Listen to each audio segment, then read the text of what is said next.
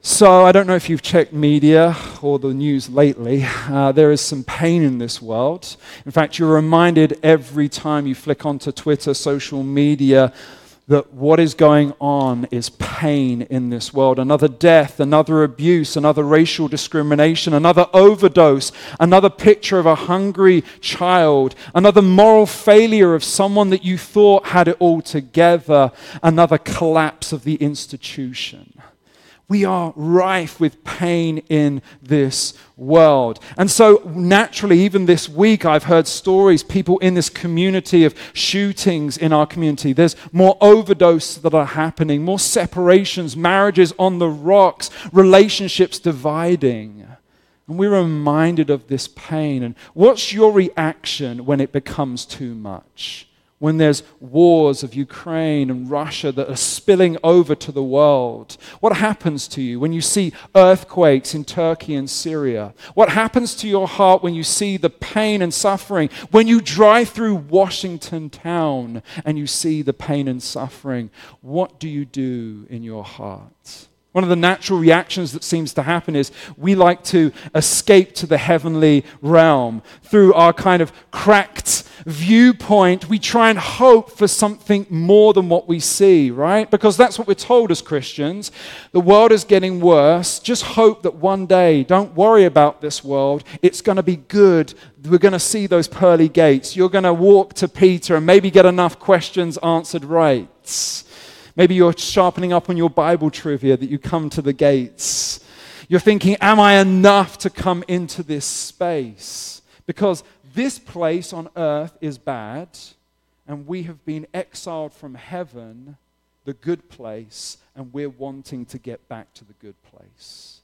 Maybe that's the biblical narrative that you have been told that when you were told to receive the gospel, you're receiving the gospel as a fire insurance or a little kind of membership card that when you come to the gates, you say, I'm with Jesus. That maybe your whole spirituality has been about the one day that you will see Jesus, the one day when everything that He's going to make well and right. One day. I love it on the Alpha video last week. Um, the girl asked, the question was asked, if God was real, what would you ask Him? Do you remember that? What would you ask Him? And she would ask, Am I doing it right? How many of you have had that question inside of your hearts that if you could ask God right now anything, hey, Brandon, if you turn down the volume on me and bump the gain, there's some static going on. I don't know what's. Technology. This morning, there is a spiritual warfare. My week has been hell this week in trying to sort technology and all that good stuff. I don't understand it. Bump the gain a bit more on me. Anyways, um, we ourselves have this question of God, am I doing life right? And fear is a great motivation. Maybe you grew up with some fire and brimstone preaching, turn or burn. If you don't get your life together, you're going to go to hell. And hell is a great motivator. It does some things to you, it moves you, it motivates you. I mean, sometimes it helps motivate my kids, right? like we all have a bit of motivation in our lives. Fear that you won't make it. Fear drives you. The fear that the world's ending. But what if living for this one day, this escapism, is just making your life, your spiritual walk, really boring? That actually you're just living for the one day that never really is in this reality. And actually you live a compartmentalized spirituality. I had uh, some friends of other religions. I won't name names of, of the denominations, but they would live one day on the Sunday and then every other day would live completely differently because they were living for the one day. The one day that if I just live a morally good life, right? Because that's all it requires. If I need to go to heaven, I just need to be a morally good person. And then I can get into the pearly gates. And I would argue that that is not the biblical narrative. And actually, the, the, in the Western world, specifically America, Christianity of this one day is actually causing us to be anemic as spiritual Christians. That actually we are not living the full gospel that Jesus himself actually proclaims. And so I feel like there's going to be three groups in this room today. Maybe you're going to be brand new to this whole teaching and you're going to have a knee jerk reaction today. You're going to be like, why did no one tell me this? or there will be such disbelief that how on earth is this possible? And I would encourage you to lean into the questions today. I would encourage you to hunger. Maybe for some of you in this room, this will be some understanding, and hopefully, this will build upon the new principle that you have. And maybe for you, you've been walking with Pastor Craig for many years, and this is just a yes and amen message, and you're just going to love the words that are coming out of my mouth today. But all of this is to precurse what we believe God is wanting to do in our church. God has given us some fresh vision, and I feel it really important to go back to a foundational piece in this church to help build us on what God wants to do in and through us today. Does that sound okay? You don't have a choice, but it was good that you said okay. And so we are today in this series, couple of weeks, we're going to be rethinking heaven. So get out your Bibles. Let's go back to the Mark 12 passage. Mark 12, verse 28. You can turn on your Bible or you can open it up, however you wish. But I think it's really important to read together as we go back through this passage. The context of this story is what is the view, Jesus' view of heaven? This is the question of the day. We have been wrestling with the question as well. What do we think heaven is going to be like? This was exactly the same. But more importantly, the question always was how do I get into heaven? Think the rich young ruler. How do I get eternal life, Jesus? The question of the day was the wrestling of all the Pharisees. And so they love to ask the question. And these Pharisees in particular want to trip up Jesus. They want to cause him to fall and to not be able to impart his kingdom. The religious spirit is coming against. And so this scribe, this Pharisee, this teacher of the day, comes with the fundamental question which commandment is most important of all? And so rabbis love to extend teaching, but they also love to whittle down teaching. There is 613 laws, but David managed in uh, Psalm 15 to whittle them down to 11, and some of the other prophets tried to whittle it down to the one. And so the rabbi would always carry like the phrase, the catchphrase. We we have catchphrases, right? Uh, just do it, Nike. Like we have the principles, and so Jesus asked, "What is kind of like your one-liner?" Of what it means to go to heaven. And the thoughts of the day was two wrestling components of the rabbi was be holy as God is holy. That was the one side. That's what it means to get to eternal life. And the other was love your neighbor as yourself. So those are two conflicting views of the day. And Jesus, for the first time, marries the two together. He quotes the Shema in Deuteronomy 6 and says, Love the Lord your God with all your heart, mind, soul, and strength. That is right. To honor God is everything. And then he tailors together the loving your neighbor as yourself. If you were part of our Leviticus series, that was one of the laws in that space. And so Jesus is unifying two thoughts of the day and bringing them together for the first time. And that's why I think the Pharisees were like, wow, he's got it. And this guy, yes, and amen him. But I want to focus in on that last line because this is really pivotal. This is what shut all the Pharisees up in this moment. You are not far from the kingdom of God. What on earth does that mean? What, is, what does that mean to be not far from the kingdom of God? Heaven is around you. Is that what you're saying, Jesus? Heaven is around you when you honor God and when you show love to one another. The heaven invades in this space. Is that what you're saying, Jesus? That heaven actually overlaps one another when we honor God and when we love our neighbor as ourselves. You are not far from the kingdom of God. Is that what you're saying, Jesus? And so, to understand that, we're just going to take a little hop and a skip through the Genesis straight through the Old Testament very quickly today. And I've got pictures, by the way, so that always helps, right? From the Bible Project. I love these guys, and so the artwork will be fun if you don't want to listen to me. But the Garden of Eden. So we begin the story of the union of heaven and earth. God made the heavens and the earth. There was light, there was land, there was animals, there was all sorts of wonderful things. And he made humans.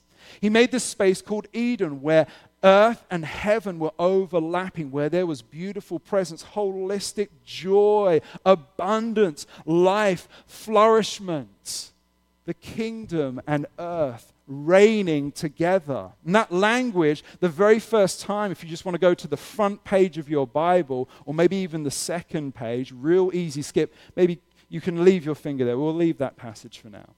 But Genesis chapter 1, God creates everything. And then in verse 27, he says, So God created man in his own image. In his image, God created him, male and female. He created them. And God blessed it. He blessed it and he said to them, Be fruitful and multiply. Fill the earth, as our church is doing, and subdue it, and have dominion dominion, kingdom language, rule, reign over the fish and the sea and over the birds of the heavens and over every living thing that moves on the earth. So the opening lines God brings order to chaos. The world was formless and void. There was this chaos. He brought order to creation, and the kingdom of heaven and earth unite. And God calls man and woman to rule and reign the earth. Opening passages. And I love that God loves to share. God's not like us. He doesn't hoard his things up. No, he is willing to generously give. A principle I'd love to teach my children. You know, it is in your image, if you move as an image bearer of God, to share the abundance of God's good and perfect world. God is all about sharing. But we decide that we don't want to share. The fall occurs, there's a coup that happens, a change of ownership, and we decide that we want to determine what good and evil is. So we take of the apple, we take of it, and so we can decide what is good and evil. And how does that go for us? terrible, bad, use whatever word you want, it's just destructive. Destruction happens. And so the two worlds separate. You'll see in the Old Testament a lot of language used heaven, the kingdom of God, eternal life. And for us, the world, the present age, the age of sin and death. And so these two worlds separate apart, and hell breaks out on earth. So much so that God looks at the earth that He's made and is sorry that He ever made it. And so He deconstructs the world by flooding it. But interestingly, he gathers a family and says, Would you live differently? Would you live differently and would you bring renewal to this world?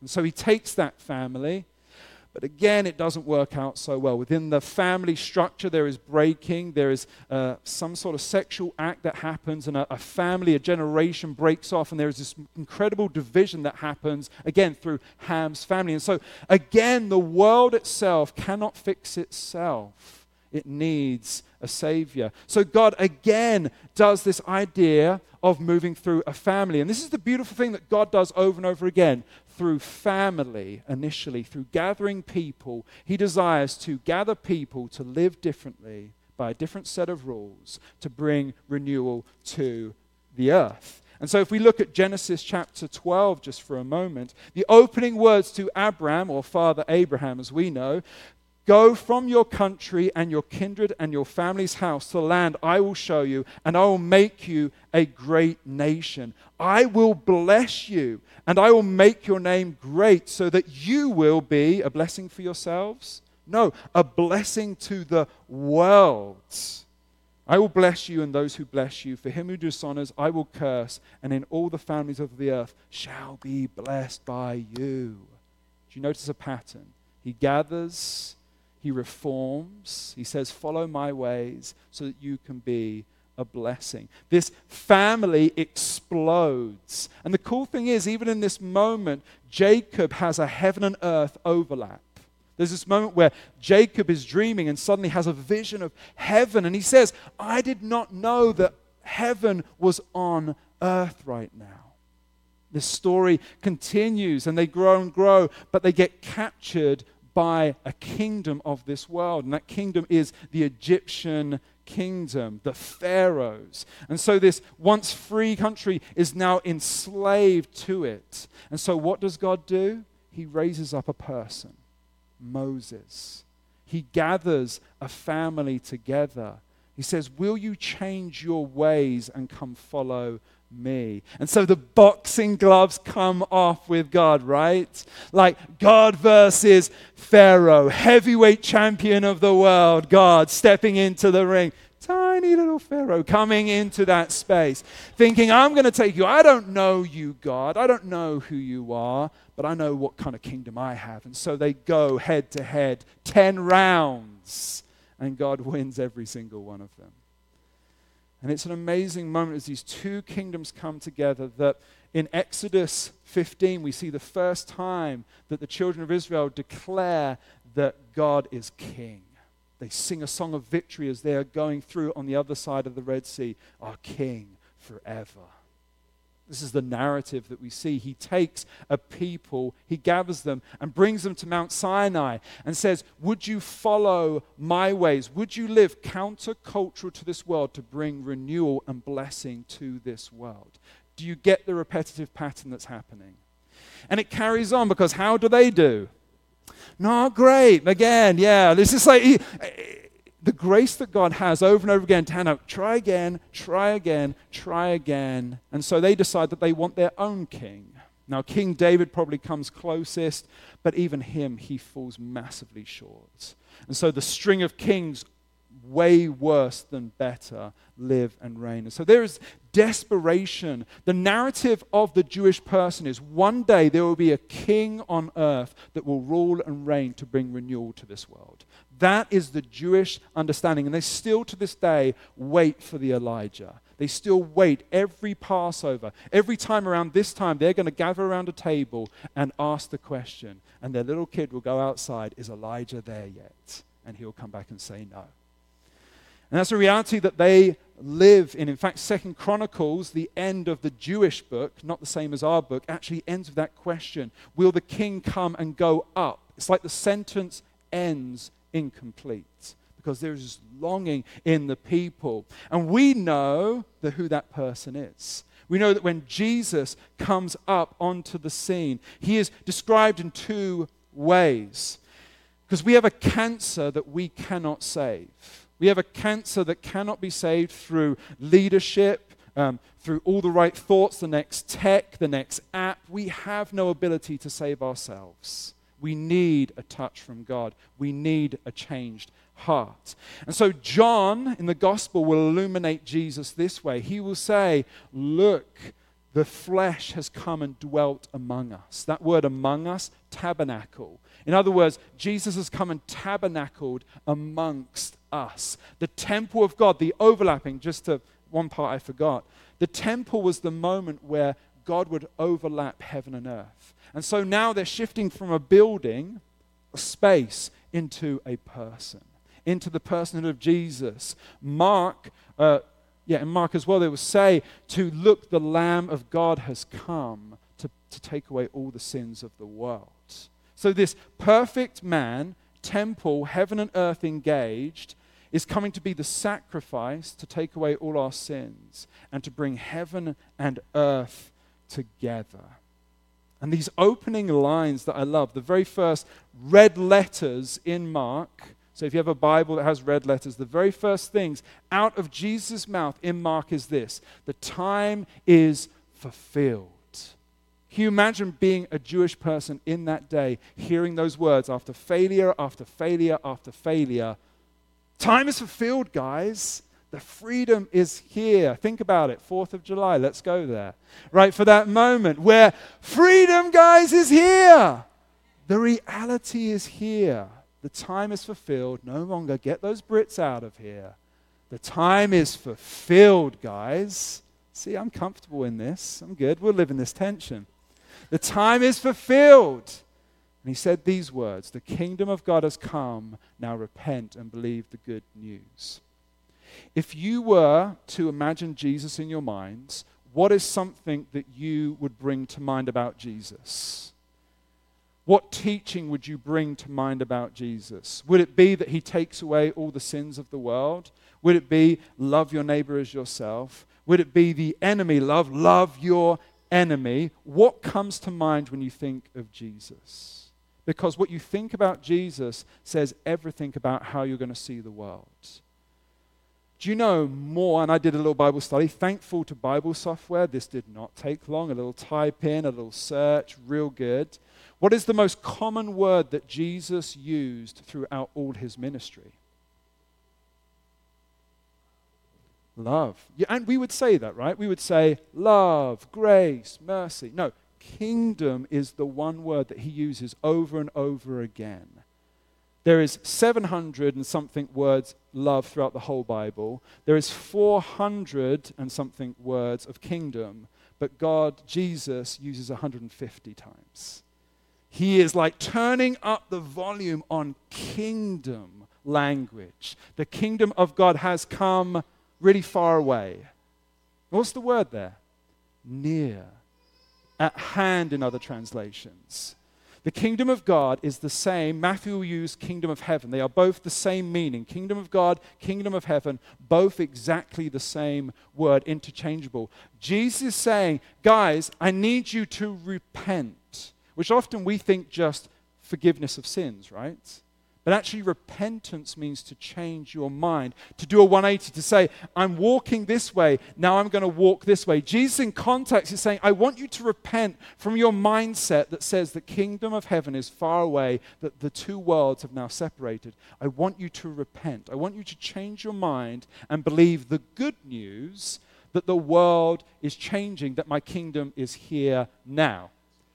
Now, if you're scratching, yes, the yes and amen people get it. They're like, yes, amen. For you, question, you're like, that doesn't make sense. And you're in good company because they would have seen that when Jesus said, the kingdom of God is at hand. They'd be like, Romans just walked by. Um, I don't feel any more free than what I do right now, right? And we would hear these words that if you're saying, Jonny, the kingdom of God is at hand, show me. And Jesus was asked the very same questions over and over again. Just two things quickly. One thing when America received its freedom, was it instantly free? A lot of wrestling, a lot of breaking. When people get married, when they do the vows, are they instantly, suddenly download knowledge of the other person? They have the best marriage straight from the offset. We wish they'd be awesome. It's like, I would love, I would love that to happen as I pronounce man and wife, Shazam. Like suddenly, like, you now love each other perfectly. You're never going to have any quarrels or problems. It'd be amazing, wouldn't it? For whatever reason, there is proclamation of a covenant that's made, but there is this time period where things are working itself out, where there's this tension that we live in, where it's the now and not yet. That's the, the theological principle that we live. There is the kingdom now, but it is not yet fulfilled until Jesus comes again. We believe that. Jesus is coming again to inaugurate, Jesus inaugurated his kingdom. He is coming about to bring the fulfillment of his kingdom. Are you tracking with me today? Cool. Second thing is, what do we think the kingdom of God is actually like? Because that's another problem. Because if I thought that Jesus' kingdom, especially in my history, whenever a kingdom came about, it oppressed me. So if I thought of a kingdom, I think the Roman army, Jesus, you're saying that you've got some awesome army that I don't see right now, hidden somewhere, and you're just going to come rushing in and smash everything up, and we're going to live victory. That's what I'm thinking, right? Wouldn't you think the same? Like, I would be down for that kind of Jesus. Let's go. Like, let's bring about the kingdom of God. And Peter was like that. He was number one. So, when are we going to break this? In fact, with James and John, when are we going to burn down this city? The expectation of prayer that these guys actually pray, which is very countercultural Jesus, but goes to show that you can have Jesus and still have different thought processes to what he says. But Jesus' kingdom looked like this. And remember our principle He gathers, he reforms, he renews. And so the opening words of Matthew, after declaring, the kingdom of heaven is at hand, after announcing that, Jesus instantly says to a bunch of uh, fishermen, regular Joes, guys of the day, hey, come follow me. And he takes these teachings around Galilee, around uh, all the areas telling this message the kingdom of God is at hand. Change your thinking. It's not far away, it's here. Change it. Come close. Come follow me. Jesus and his merry men and women walking around. And so the invitation of come and follow me. So, what does the kingdom look like, though, Jesus? Matthew does this for us. And he went through all of Galilee teaching So, if we follow the Gospel of Matthew, Matthew is actually going to lay that out for us. Five to seven, this little sermon called Sermon on the Mount, just a small little thing that Jesus does. He talks about a new kingdom. He teaches. He brings, reforma- he brings reformation to the mindsets of people because our minds are key in bringing transformation. He was telling a different story of the day to not only not kill people, but don't get angry at them. To not only not be faithful to your wife or husband, to actually not look lustfully on another person, to let your yes be yes, um, to let, this is the kicker, to love your enemy. Now, you, they said, hey, you understand love your neighbor but hate your enemy. Well, I'm flipping that kingdom switch upside down. I want you to love your enemy. In fact, enemy love is what brought down the, the reign of Rome. Over time, love brought down the kingdom. It was the enemy love that did this. So, this teaching changed, this reformation. Then, what did Jesus do? He was proclaiming the gospel of the kingdom and healing every disease and every affliction among the people. He was sozoing people. Now, sozo can mean both physical healing and salvation. He was bringing healing to everything in this space. It wasn't just physical, he was doing soul work, he was doing all sorts of renewal inside of us. Isn't that cool? Is that what you would think a kingdom would look like, though? Probably not. I mean, I'm down for like, you know, a little bit more, especially in the tension in this country right now. We would look to manpower breaking down the system, shouting louder, you know, trying to do another narrative. Jesus has a very different way of bringing about his kingdom, and it's through love. And love is slow, love is patient. Yeah. Felt that in the room, right? Love is compassionate. This is the marks of the kingdom of God. And it was super confusing because it didn't get any better. Because this king would go die on the cross. He would die to his oppressors. And it was through his death that he had victory over the rule and reign of this world. That's countercultural. That we would be people that die, die to ourselves, die, die to the way that we think the world should be, and pick up the ways of Jesus. And in that, Jesus says, the kingdom is not far from you when we live countercultural, because this is the message. Get this. Why would Jesus die and rise again in a physical form if he didn't mean for this world to be transformed? Why did he send his Holy Spirit, the same power that conquered the grave, inside each and every one of us if he didn't mean to transform the world? Why did he take 12, 120? Why did he leave them with a set of ways to live if it was not to change our worlds? These are the questions that I want you to actually start thinking. And maybe for some of you, you've just never even thought about any of this. Because I want you to tell you the truth today. Heaven is pressing in.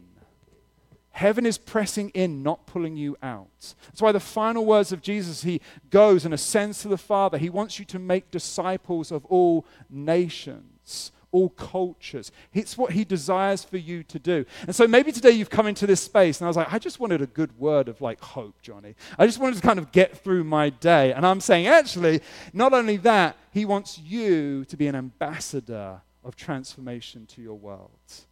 And this is where it's like kick to the stomach, knee jerk. I don't know if I believe you. And this is why the mind is so important to be transformed by the world. And let's see how this plays out because how do the people of God do? It's pretty good. Like, not perfect by any means, but pretty good.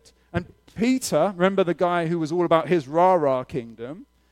Now is changed the narrative. The one who was once scared is bold. He declares salvation to thousands of people. And there's this another narrative that happens. Remember, after that amazing occasion, uh, Peter and John are on their way uh, to synagogue and they see a lame man and they heal him.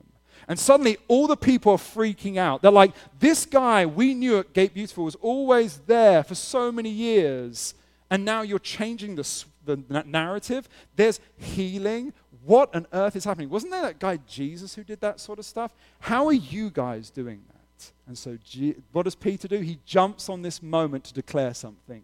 What's these words? Repent. Where have we heard that before? Jesus. Repent. The first words, repent then and turn to God so that you may that your sins may be wiped out, times of refreshing, renewal may come from the Lord, that he may send the Messiah. This is important, guys. Who has been appointed for you, even Jesus.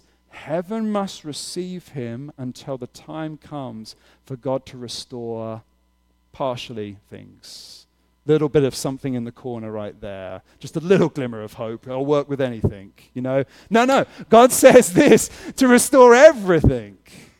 Wow. Restore everything as he promised long ago for his holy prophets. If that's not enough, Paul, another, oh, sorry, actually, I'll come back to that one. Let's go to this one. Yeah, yeah. Paul, 2 Corinthians 5:18, he says this, all this from God who through Christ reconciled us to himself and gave us the ministry of reconciliation that in Christ was reconciling the world to himself, not counting their trespasses against them and entrusting us, that means y'all in the southern accent, y'all to the message of reconciliation. Therefore we are ambassadors for Christ. That's your identity. You are an ambassador of Christ. You are now mandated as a follower of Jesus, as you renew your mind, you lean into his teachings as a follower of Jesus to bring renewal to this world. Why? Because there's a kingdom narrative that ends this way. These are the final pages in Revelation. And I saw a holy city, a new Jerusalem coming down out of heaven from God, prepared as a bride, adorned for the husband. And I heard a loud voice from the throne saying, Behold, the dwelling place of God is with man. We're not off in some fluffy cloud area. We're actually here on earth. The world has been restored. The kingdom of God has come down on this planet. Some of you just maybe need to sit with that for a bit because you've cursed this world You've cursed this place. Get me out of here. And God's saying, actually, I want my heaven to impose on this space. And actually, I want the Holy Spirit inside of you to come alive. The invitation is, would you have faith to believe? Because this is the beautiful narrative. He will dwell with them, and they will be with his people. This is why I talk about we have a present hell, but hell is a reality where God is void of right? God is void of hell. And people who don't want to be around Jesus, well, they just want to go to hell. It's not that God's punishing them, it's that they don't want to be around him and he's an absent of that. If you really hate Jesus, why would you want to spend eternity with him? It's the reality of hell that we want to. And I know, I know, it seems weird because why wouldn't you want Jesus? Why don't we want to wipe away every tear from the eyes and the death shall be no more? Neither shall mourning, no crying, no pain anymore. Amen? Like, that's the narrative we want to live by. But some people are so disdain to the way of Jesus, the surrendering of Jesus. They just don't want it. Where God is not, goodness is not. The former things have passed away. And it was seated on a throne, and love this word Behold, I am making all things new. Not, I am making new things, but I am making things that were old into brand new, never seen before, amazing things. Amen? That's the narrative that we live by. And so we will one day, with a new heaven and earth, where the city and earth, it will be a garden city. It started, if you read Revelation 22, it started in a garden with a tree, and it ends with a garden in a city with a tree. And this is the beautiful thing that we get to be part of. So, how do we do this? Pressing of heaven, gathering, reforming, and renewing. Because, Jonny, I came in and I'm just barely awake right now. Like, you don't know my life, you don't know my stuff. And wonderful thing that even just, Rick, thank you so much for your vulnerability and your sharing. That's what it is. A person who's just hungry after the way of Jesus. Doesn't mean you have to have it all together. Like so often, we're afraid of sharing this gospel message because we think we have to have all the right answers. It's about pointing people to Jesus. It's about pointing to his revelations, his truth, his ways, being so immersed by this story And will it be countercultural? 100%, because this country does not want to live in this country. In fact, I think famous people are like, Can I go move away? Whatever, right?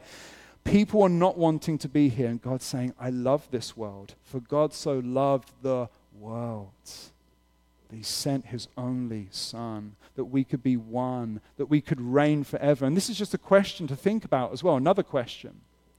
If the original mandate, the first chapters, was that you were born to rule and reign, to have dominion over this earth, right?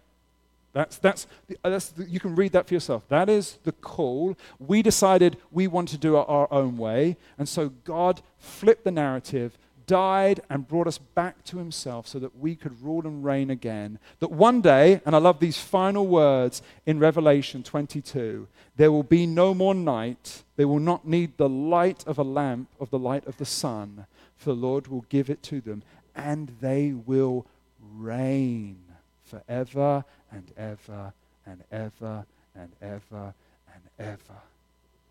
God's got some jobs for you to do. There's a big universe, it's massive.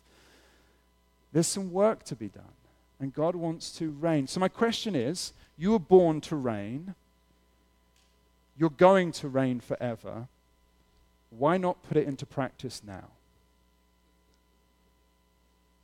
There's something about the talents that Jesus talks about, a parable that one, five, and ten are given. The evil one is the one that hides it. And he's mad at that person. The five and ten get given more. Each of us are given uniquely different gifts, different talents. What will you do with your talents here on earth? Well, Jonny, what does that all mean? The invitation is to come join our journey. The invitation is for us to learn what this is. I'm not going to give you a three point and this is how you do it. Actually, the invitation is we're following Jesus to discover what that is. Would you come along with us? Would you come and learn as we grow together, as we follow Jesus together, as we grow in wholeness for the renewal of all things? Would we decide that actually I want to be part of this community because I want to know my identity in Christ, that to rule and reign, that's what I'm called to do. How do I do that?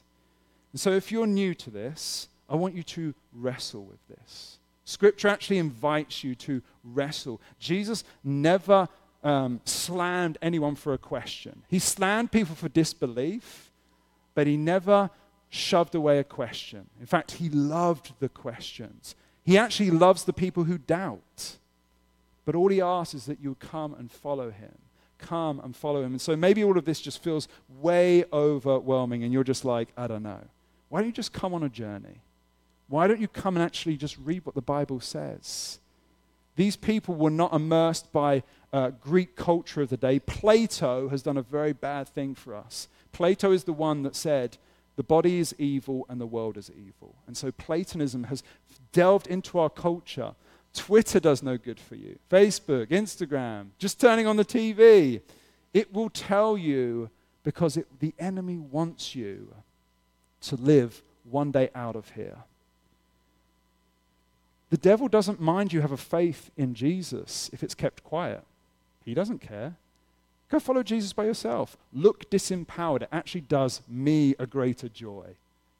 And this is not a condemnation. This is not a slam. This is an invitation that actually, because of the Holy Spirit, there is more to your life. The invitation is you are a king and a queen. You are called to rule and reign. And we want to journey together, rethinking heaven. Heaven is here, heaven is now. Let's bring renewal to this world. Let's pray.